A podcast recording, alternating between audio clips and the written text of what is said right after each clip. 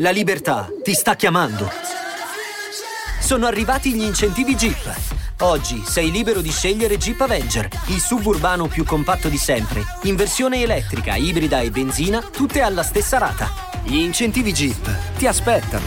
Corri in concessionaria, ora. Info su jeepofficial.it. Pronto? Have you heard of Instacart Business? It's a new way to stock up on supplies, fresh ingredients, and last minute items delivered in as fast as one hour. Whether you run an office, restaurant, or store, you can get what you need from over 1,200 retail brands with delivery that moves as fast as you do. Sign up for Instacart Business and for a limited time, get free delivery and 2% credit back for one year with a free Instacart Plus trial. Visit instacart.com slash business to redeem. Instacart Plus trial for new users while supplies last. Plan renews at $99 per year. $250 credit back minimum. Excludes alcohol. Terms apply. Have you heard of Instacart Business? It helps you take on Monday with office supplies, snacks, and last minute items delivered in as fast as one hour. And with access to over 1,200 retail brands, you can get your team's favorites, even their break room coffee. Get delivery that moves as fast as you do. Sign up for Instacart Business and for a limited time, get free delivery and 2% credit back for one year with a free Instacart Plus trial. Visit instacart.com slash business to redeem. Instacart Plus trial for new users while supplies last. Plan renews at $99 per year. $250 credit back minimum. Excludes alcohol. Terms apply. Benvenuti nel podcast di M&A International Consulting. Qui i risparmiatori medi si trasformano in investitori esperti. Ciao a tutti e benvenuti in un nuovo episodio del podcast di Mata Associates International Consulting. Io sono Luigi Matarazzo, direttore e fondatore dell'azienda e oggi parliamo di un tema molto caro alla maggior parte degli attori dell'industria finanziaria e, degli investimenti, l'ottimismo. Il tema è molto caldo perché nonostante nell'industria si sappia che l'ottimismo può essere una trappola molto invitante e allo stesso tempo molto letale, eh, nonostante si sappia, la maggior parte degli attori nell'industria non riesce a eh, considerarla tale e non riesce a valutarla, ma soprattutto a starne fuori, a limitarla. Ed è in realtà molto importante per noi risparmiatori medi riuscire a a considerare quando il nostro ottimismo può remare contro di noi e di conseguenza essere pericoloso per i nostri risparmi, per i nostri investimenti, per i nostri soldi e quindi per il nostro futuro. Innanzitutto vorrei partire con questa discussione. Perché gli operatori finanziari, coloro che operano quotidianamente nel mercato, perché anche loro sono affetti da questo bias cognitivo dell'ottimismo sfrenato. E perché la maggior parte di essi non riescono, anzi non riesce a ehm, limitare l'effetto dell'ottimismo nei loro investimenti, nelle loro operazioni, ma soprattutto nel loro lavoro. Beh, la risposta è molto semplice e secondo me non dovrebbe stupire nessuno. Dobbiamo sempre ricordarci quando parliamo di grandi istituzioni finanziarie, operatori, eh, broker, eh, fondi di investimento, tutti questi enti sono formati da esseri umani, sono formati da persone, che quindi formano e possono subire le stesse identiche emozioni che potrebbe subire un risparmiatore medio. Ora, l'obiezione potrebbe essere beh, loro essendo professionisti non dovrebbero subire questo, queste emozioni.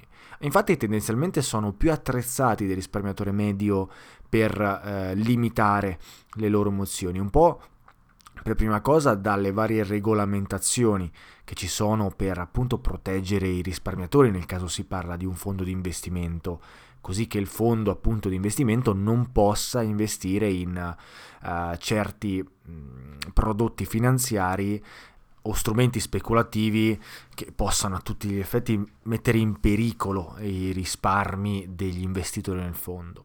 Ma in realtà eh, se si parla anche di un magari un fondo privato di investimento, in generale eh, la collettività, gli, la strumentazione tecnologica, tutte queste cose fanno sì che l'intervento umano, eh, l'emozione umana sia eh, limitata.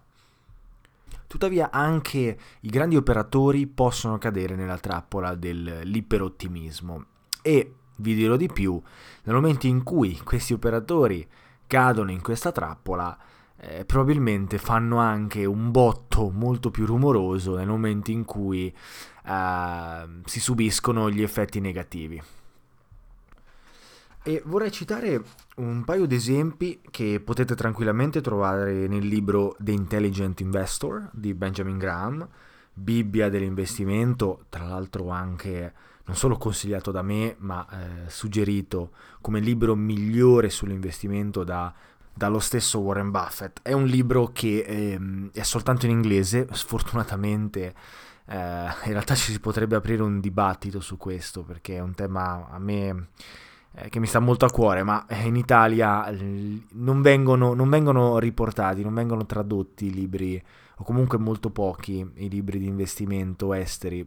E mi chiedo quando, quando un editore deciderà di eh, riportare, tradurre The Intelligent Investor in italiano, perché è, è, secondo me una mancanza davvero grave. Ma tornando al punto, eh, vorrei citare tre esempi che Benjamin Graham nel suo libro eh, riporta come fallimenti de, eh, di questi futurologi, eh, manager di fondi di investimento, eccetera, eh, che sono stati molto molto gravi e che sono stati ricordati nella storia della finanza. Partiamo con il primo, nel dicembre del 99 Kevin Landis, eh, portfolio manager di First Hand, un fondo di investimento, eh, venne intervistato alla CNN e gli fu chiesta se, eh, ricordate, stiamo parlando del 1999, se ehm, le, az- le, azioni relative alle aziende di telecomunicazioni wireless erano sovrapprezzate. E la sua risposta eh, pronta, veloce e anche tagliente fu, beh, non è una mania, se guardate alla crescita e il valore assoluto della crescita è enorme e rimarrà tale.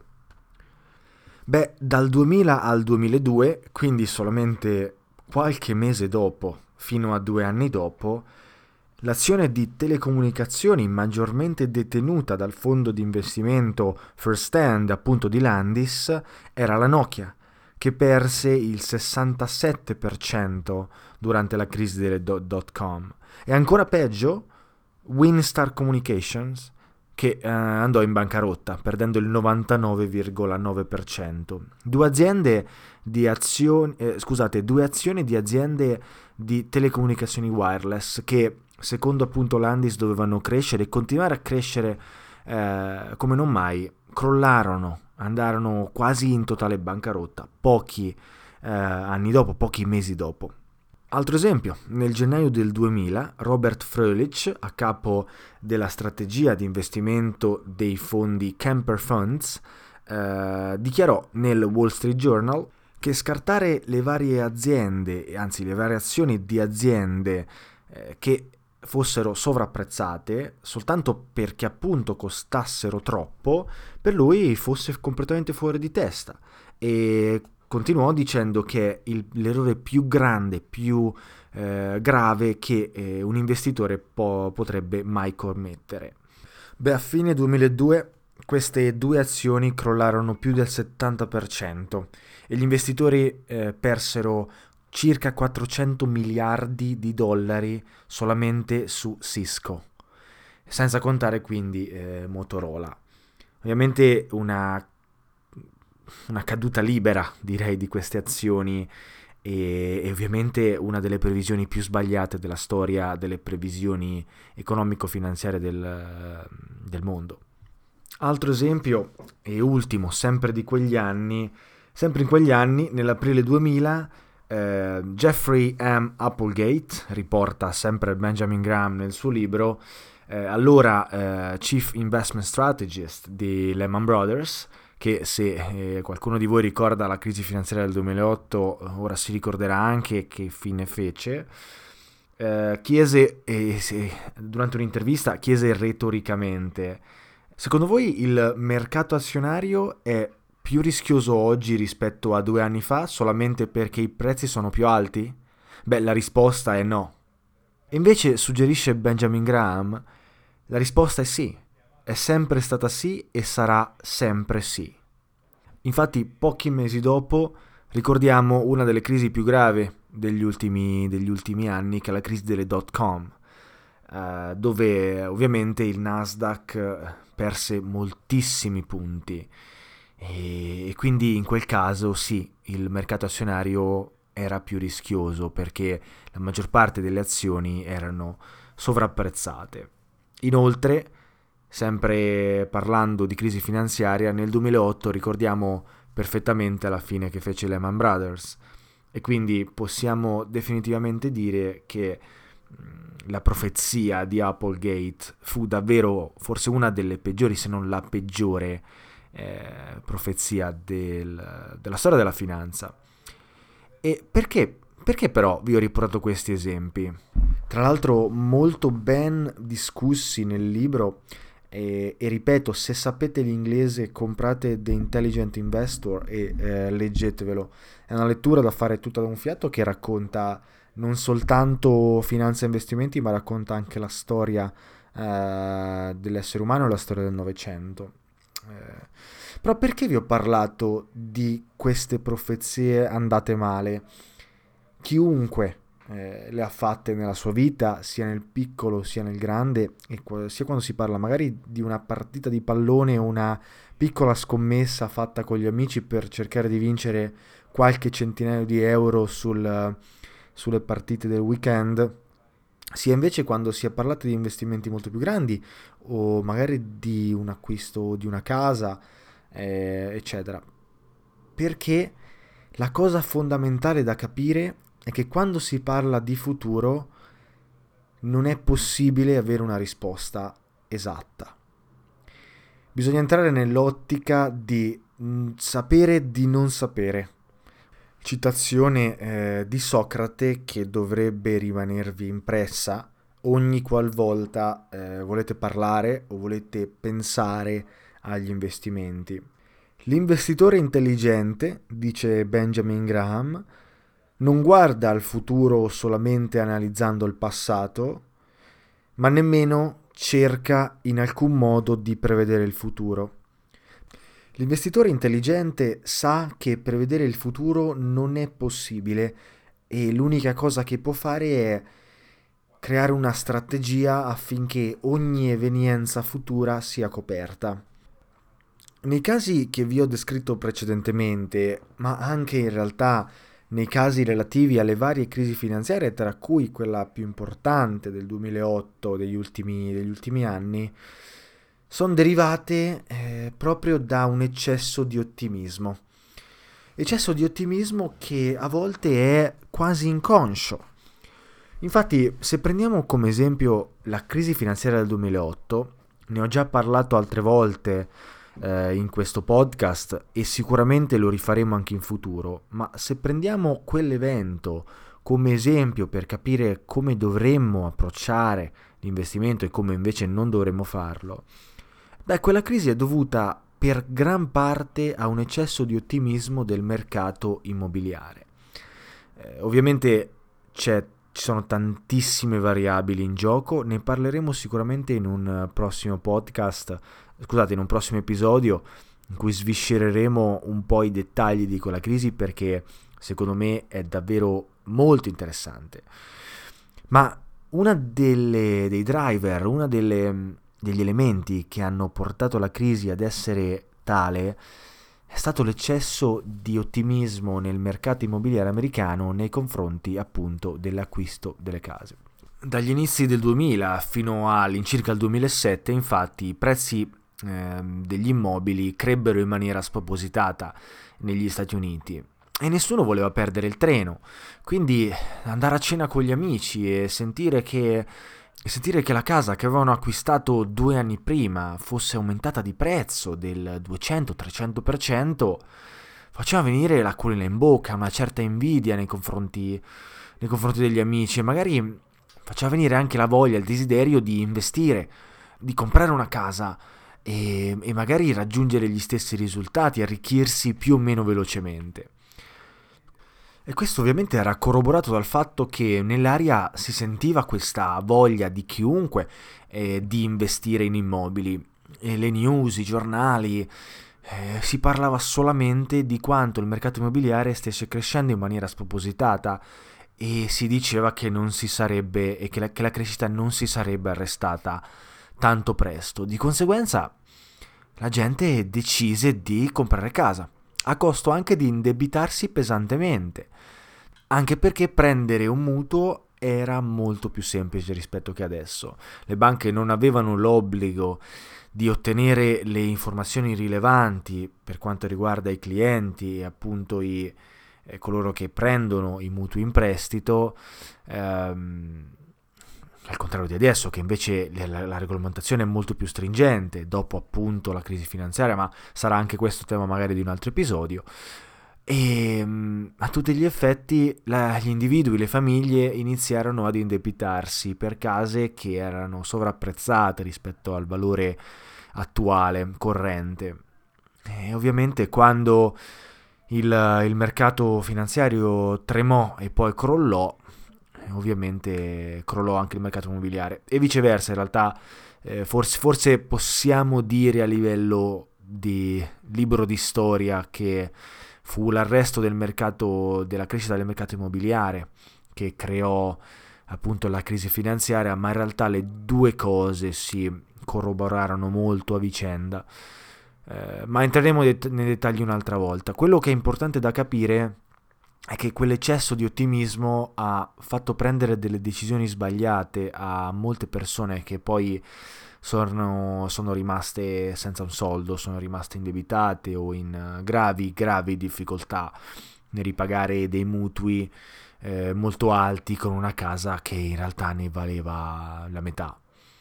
Quindi, insomma, eccesso di positività, eccesso di ottimismo, pensare che il passato recente possa essere eh, una traccia per il futuro recente o ancora peggio per il futuro in lungo termine è sbagliato ed è una cosa che ognuno di noi dovrebbe ricordarsi quando decide di investire. Altro esempio prima di chiudere è il mercato delle criptovalute, anche questo è un esempio che già ho fatto, ma mi piace riprenderlo perché in realtà è ancora più recente, ancora più attuale. Fondamentalmente con le criptovalute successe più o meno la stessa cosa. Eh, ci fu un picco di crescita delle criptovalute, un picco di domanda, il prezzo del bitcoin salì alle stelle, ma anche il prezzo di altre criptovalute e, e la gente si buttò su, sulle cryptocurrencies senza pensarci due volte, trasferendo anche parte degli investimenti, parte dei risparmi in questo nuovo asset, tra l'altro assolutamente per la maggior parte non capito, non compreso, no, è, è assolutamente non regolamentato. E se non sbaglio, dopo pochi mesi il mercato crollò completamente e ovviamente la maggior parte della gente perse molti soldi, perse i propri risparmi e, e la bolla scoppiò senza, senza pietà, direi. Bisogna stare molto attenti. Quando il prezzo è molto alto, quando c'è molta positività nell'aria, quando tutti pensano che il mercato continuerà a crescere in modo stabile, allora probabilmente è il momento giusto per vendere. Ok, dopo questi esempi e queste, questa discussione sull'ottimismo e in generale su quelle che sono state delle profezie sbagliate negli ultimi anni, potreste chiedervi, beh, quindi come fare? Come, come riuscire a, a evitare di rimanere su questa cresta dell'onda dell'ottimismo? Beh, in realtà la soluzione è molto più semplice di quella che credete. Bisogna riuscire a eliminare l'emozione dall'investimento. E questo è il mantra dei più grandi investitori dei nostri tempi e del passato. Non bisogna investire con le emozioni, bisogna investire con la razionalità. e la razionalità in queste occasioni imponeva prudenza nei confronti di un prezzo molto alto per degli asset dal valore eh, probabilmente inferiore. Non è così semplice contraddistinguere il valore di un asset, lo fa eh, Benjamin Graham, lo fa Warren Buffett e gli adepti del value investing, una corrente di pensiero che cerca di capire qual è il valore dell'azienda per il quale le azioni sono comprate o il valore di un determinato indice o di un determinato asset, ma non ne parleremo in questa occasione sicuramente. Non è facile capire qual è il valore di un, um, di un elemento. Il prezzo, è, d'altra parte, è soltanto un'indicazione de- della percezione del valore. Quindi come fare? Per rimuovere l'emotività bisogna investire con una strategia. Una di queste strategie potrebbe essere eh, il cosiddetto piano d'accumulo per l'investitore o risparmiatore medio, che fa sì che l'investimento sia fatto con una cadenza mensile o trimestrale, quadrimestrale, semestrale, annuale, al di là delle oscillazioni del, dei prezzi. E questa potrebbe essere una strategia vincente Oppure si potrebbe utilizzare una strategia che limita l'importo emotivo dell'investimento. E ovviamente questo può funzionare solamente se l'investitore alle spalle riesce a mantenere la strategia nel lungo periodo. Se non si è abbastanza equipaggiati mentalmente ed, economicamente per appunto rimanere fedeli a una determinata strategia, beh a quel punto eh, l'investimento rischia di andare male. Tuttavia la strategia nasce e cresce solamente in relazione a degli obiettivi, quindi bisogna eh, avere degli obiettivi ben studiati, ben chiari, impressi nella mente e nel calendario. Obiettivi che derivano soprattutto da un'analisi dell'attuale situazione finanziaria. Solo in questo caso si può creare eh, una strategia vincente, una strategia che rimuova completamente le emozioni dall'investimento. Se invece questi elementi non sono rispettati, allora sarà un po' più dura e in quel caso io non so se potrei aiutarvi. Ora, come al solito è stato un piacere essere qui con voi, parlare di, dei limiti dell'ottimismo e del positivismo eh, nei confronti dell'investimento. Ovviamente ci sarebbe anche molto altro da dire, però il tempo è quello che è e magari riprenderemo in futuro questo, argomento e lo elaboreremo un po' di più. Per ora eh, per me era importante darvi una dritta su, su come evitare le trappole dell'investimento e il essere troppo positivi è sicuramente uno di quei bias cognitivi che potrebbero, potrebbero davvero distruggervi in, in una giornata tutti, tutti gli sforzi eh, fatti fino ad ora. Ok, eh, mi sto ripetendo, quindi significa che bisogna, bisogna chiudere. È stato un piacere essere qui con voi e vi saluto e vi auguro un buon inizio settimana. Ciao a tutti.